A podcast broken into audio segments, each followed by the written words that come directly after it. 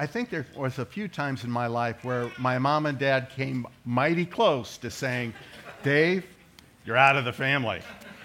Okay. But their love for me conquered that temptation. All right. Um, our message today comes from uh, the second chapter to the Ephesians, uh, verses 1 through 10. Uh, but I'd like to start off by way of introduction uh, with uh, the story of Nicodemus that can be found in the third chapter of the Gospel of John. Now, there was a man of the Pharisees named Nicodemus, a ruler of the Jews. This man came to Jesus by night and said to him, Rabbi, we know that you are a teacher come from God, for no one can see these signs that you do unless God is with them. Jesus answered him, Truly, truly, I say to you, unless one is born again, he cannot see the kingdom of God. Nicodemus said to him, How can a man be born when he is old? Can he enter a second time into his mother's womb and be born? Jesus answered, Truly, truly, I say to you, unless one is born of water and the Spirit, cannot enter the kingdom of God. Now, um, as we move on in this section, um, Jesus uh, rebukes Nicodemus, a rabbi and, and leader of the Jewish people, that he doesn't understand why someone needs to be born again. And the reason why Jesus is a little harsh with um, Nicodemus is because approximately 500 years earlier, when uh, the people of Israel had fallen into sin, and actually they were exiled in Babylon after the fall of Jerusalem, uh, God, through his uh, prophet Ezekiel, told the people that he was going to uh, restore them despite their sinful nature. And uh, in Ezekiel chapter 36, uh, verse 26, tells his people, and I will give you a new heart, and a new spirit I will put within you. And I will remove the heart of stone from your flesh and give you a heart of flesh. What um, Ezekiel is prophesying there is that God will restore his people and essentially give them a rebirth. They'll be born again. Well, let's take a look now at the first 10 verses of Ephesians chapter 2 starting with uh, verse 1. And you were dead in the trespasses and sins in which you once walked, following the course of this world, following the prince of the power of the air, the spirit that is now at work in the sons of disobedience, among whom, among whom we all once lived in the passions of our flesh, carrying out the desires of the body and the mind, and were by nature children of wrath like the rest of mankind. But God, being rich in mercy, because of the great love with which he loved us, even when we were dead in our trespasses, made us alive together with Christ.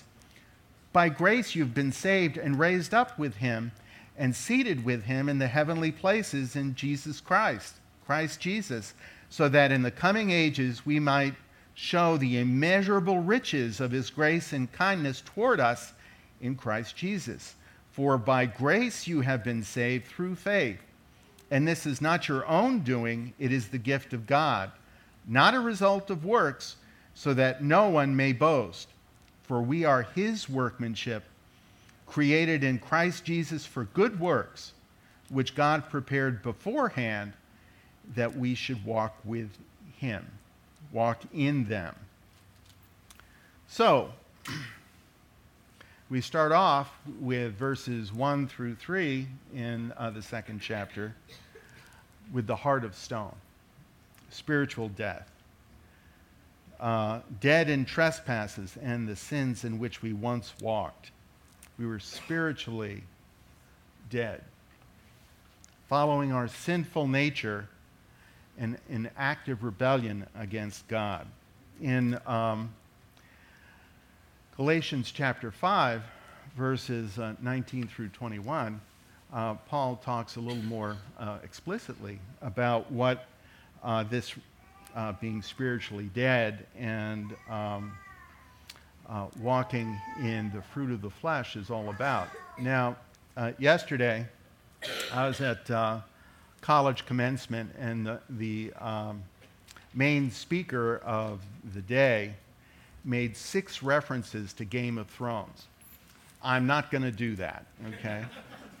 I'll only make one. when uh, we read through uh, the fruit of the flesh that can be found in Galatians 5 19 through 21, all you have to do is think of all the goings on on Game of Thrones, and you'll have a sense of um, the sinful nature and the fruit of the flesh. Now, the works of the flesh are evident sexual immorality, impurity, sensuality, idolatry, sorcery, enmity, strife, jealousy, fits of anger, rivalries, dissensions, divisions, envy, drunkenness, orgies, orgies, and things like these. I mean, is that Game of Thrones? Okay. So, uh, at the time this, this book was written, it was written to um, the Christians in Ephesus. Remember, at the time, Ephesus was in part of the Roman Empire, which was pagan at the time. And uh, a lot of these things were uh, just sort of like the way people were. But uh, in fact, um, people have been like that for a long time. I mean, all you have to do is uh, read through Genesis and look at the patriarchs of the church Abraham, Isaac, and Jacob, and all the things that they and their family got involved in, and it reads pretty much the same way. Uh, moreover, uh, all you have to do is look at television or, or, you know, see the news, and you see the same kinds of things happening in terms of uh, people who don't know God uh, think that all of these things are just part of human nature and, and they behave according to that nature. Now, uh, once we've been born again, do we struggle with these things? Sure, we do. But the difference is we're not enslaved by them. We have the capacity for resisting. And as we go in Christ, the struggle uh, becomes easier. So, um, we've struggled with these things since uh, the beginning, actually, before the patriarchs. Uh, you could go back to Cain and Abel, you could go back to uh, Adam and Eve, and it's, it's all the same stuff. Um, and as a consequence of that, we are children of wrath. Those who engage in these things are uh, exposed to God's anger and, and uh, ripe for judgment and destruction. The wages of sin is death. So, um,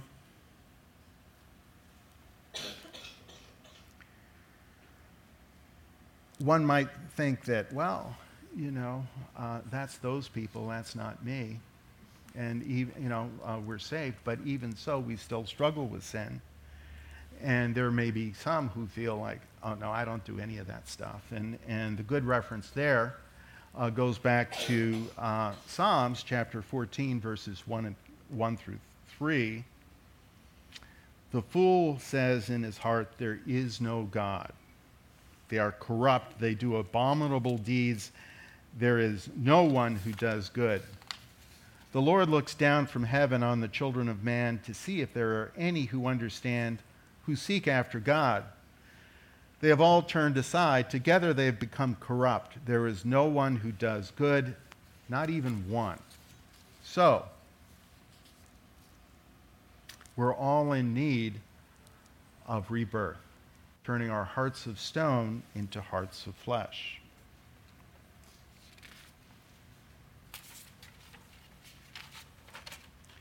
Let's uh, look at verses 4 and 5. But God, being rich in mercy, because of the great love with which He loved us, even when we were dead in our trespasses, made us alive together with Christ. By grace you have been saved and raised up with Him and seated uh, us with Him in the heavenly places in Christ Jesus, so that in the coming ages we might show the immeasurable riches of His grace in kindness toward us in Christ Jesus. God is merciful despite our rebellion. Why? Because he loves us. He loved us. He loves us now. And um, the summary of this is actually, you know, the famous verse, John 3:16. For God so loved the world that he gave his only son that whoever believes in him should not perish, but have eternal life. Through this grace, and grace here, of course, means unmerited favor. We don't earn it, we don't deserve it, but God gives it anyway because of his love. We're made alive. The hearts of stone become hearts of flesh. As Christ's children, we share in his triumph. He um, as part of God's plan, uh, sacrificed himself on the cross for us, and he triumphed over sin, he triumphed over death. And through his triumph, we take a share in two ways. From a physical standpoint, on the last day, as it says, we will be raised physically to be with God in the New Jerusalem. However, even today, before this physical death, we share with Christ and are joined to him spiritually in the heavenly realms. And in fact, um, uh, communion, that's what communion is really all about our spiritual union uh, with Christ, right? The sacrament.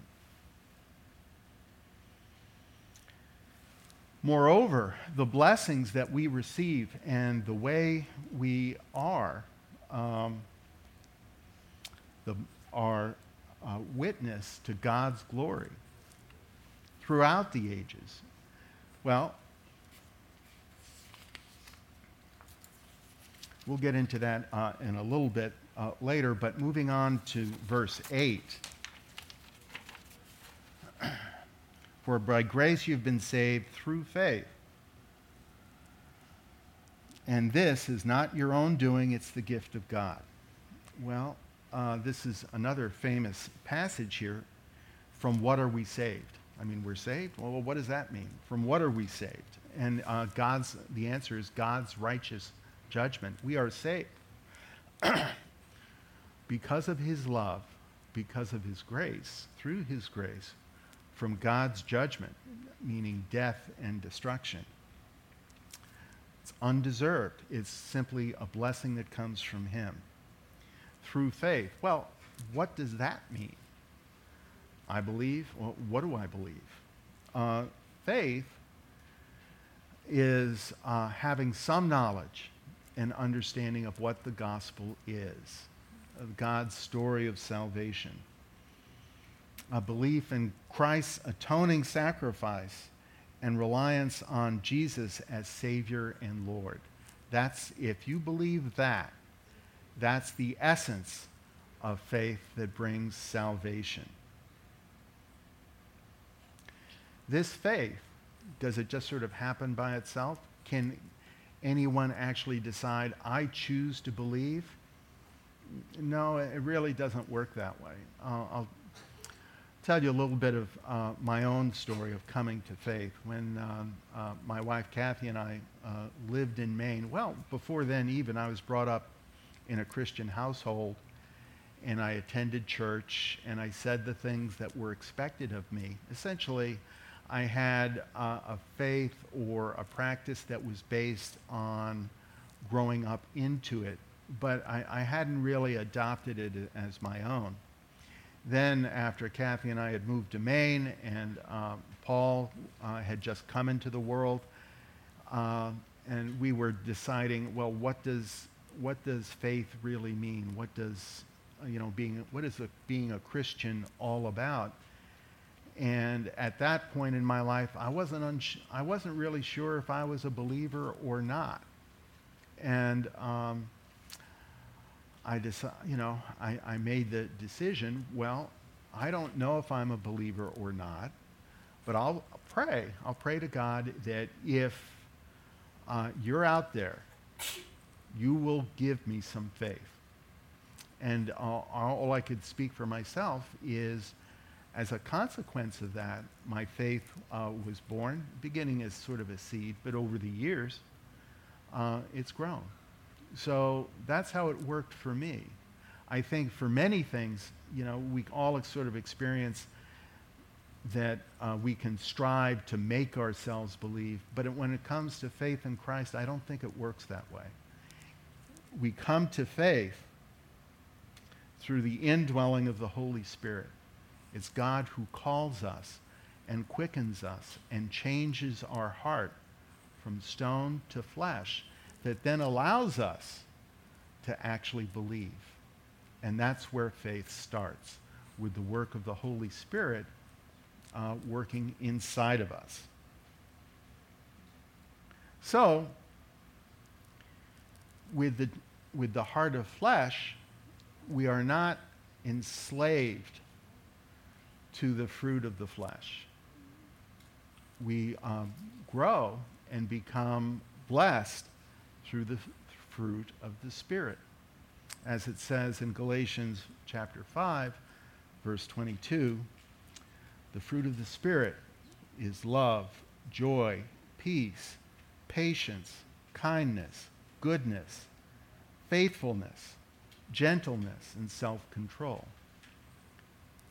We're capable of these things because we have living hearts and, are, and as I say, are not dead to God.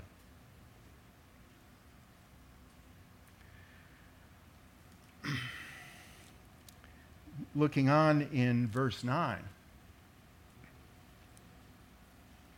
And this is not your own doing, it's the gift of God, not a result of work, so that no one may boast.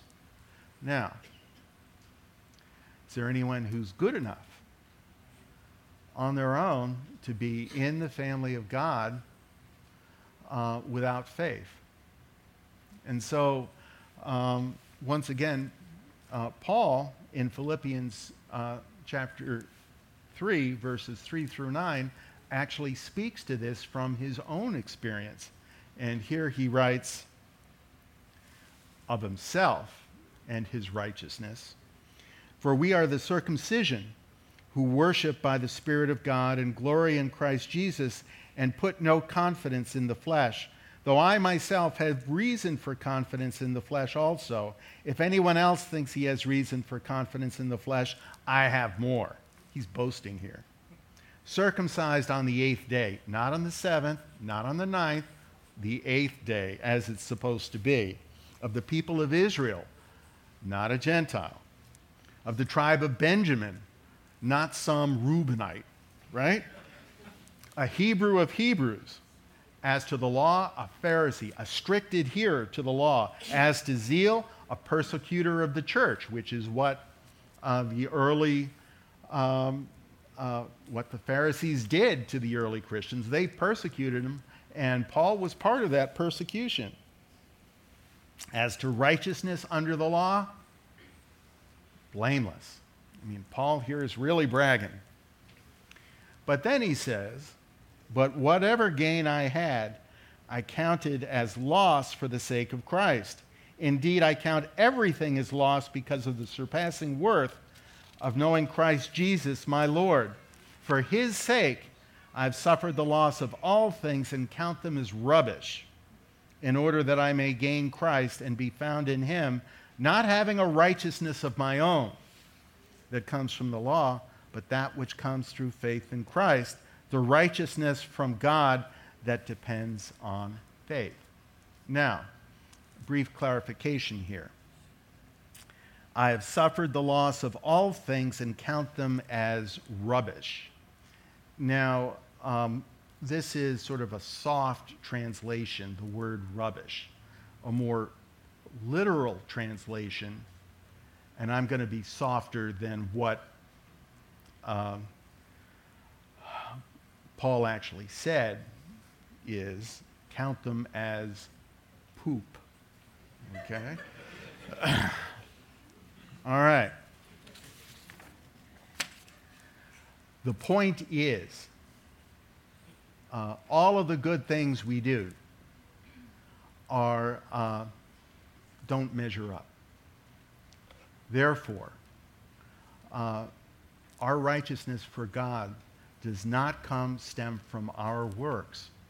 It stems from our faith in Christ's sacrifice, atoning sacrifice, being risen from the dead and being seated in glory.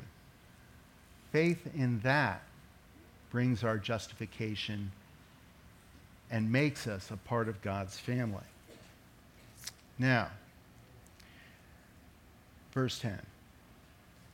Given that we are his workmanship, created in Christ Jesus for good works, which God prepared beforehand. God knows, did God knows we were going to be his people? Yes. Did he have things for us to do before we knew what uh, God had in mind? Sure that we should walk in them, the good works. Well, I'll just give you a couple of quick examples. Uh, a few years ago, um, I offered a course on, uh, in college on religion and healthcare. And we were talking about um, the early Christian church during uh, time in the Roman Empire uh, when Rome was pagan. And uh, Christians were being persecuted they were literally being thrown to lions for entertainment. They were being burned as torches at night to provide illumination. It was a hard life being a Christian in the Roman Empire at that time. But another thing that was true at that time was that uh, plagues would occur in Rome uh, because it's a city, and plagues would sort of spread uh, through the city and, and kill sizable fractions of the population. And what the Romans would do is they'd take the people who got sick and throw them out in the streets. Uh, part of that was because uh, of the Roman ethic. They, they value strength, not sickness. So they had, you know, no compunction about keeping people in their households who were not strong, who were ailing. Beyond that, um, plague is contagious, right? And you wanted to separate yourselves. So you had uh, sick people being thrown out in the streets.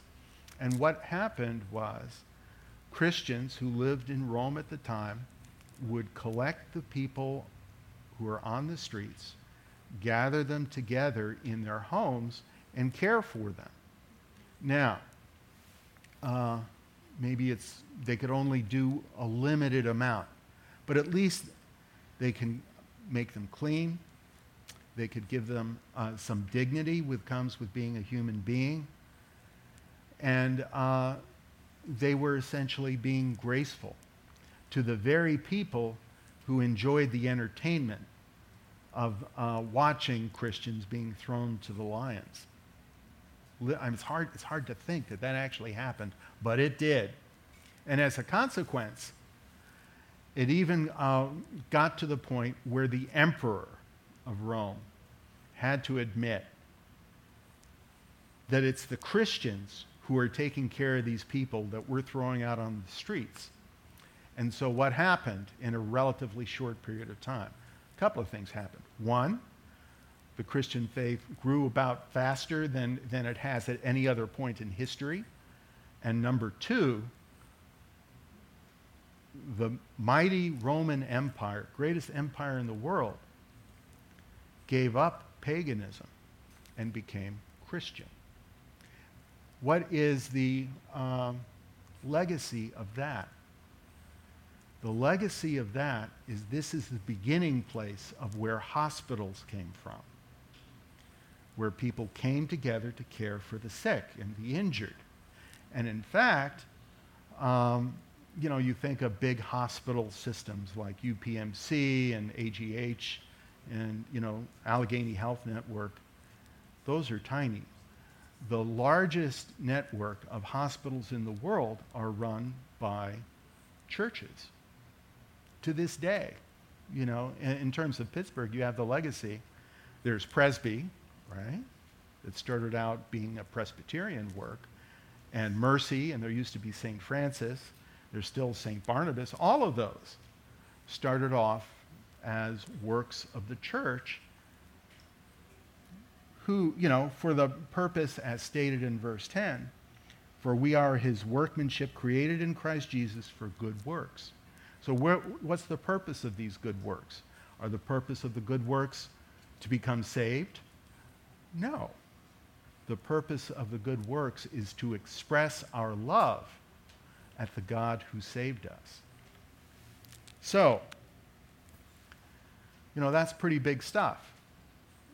Do uh, today, do we still do good works in the church? Sure, we do. I mean, we're just sending a missionary out to Indonesia, right? There's Habitat for Humanity, Christian work headed up by Jimmy Carter. There is Samaritan's Purse, right? Helping people in need in the Middle East. Uh, we sent a mission group up to um, Moose Factory in northern Canada to help the Native Americans who live there. We send people to help in hurricanes. Uh, not in the hurricane itself, but to recover from the hurricanes. Why do we do that? We do that out of love for our brothers and sisters. Remember the great commandment to love the Lord your God with all your heart, soul, mind, and strength, and to love your neighbors as yourself. And so, what that love is, is it, mirror, it mirrors God's love for us. And so, in response to that, we love the Lord and we wish to follow him and we wish to resist the sinful temptations that we still struggle with. And we seek uh, to be witnesses to God's truth in how we treat our neighbors. Let's pray. Heavenly Father, we thank you, Lord, for being a God who, despite our sinful selves, um, adopted us through your grace as your children.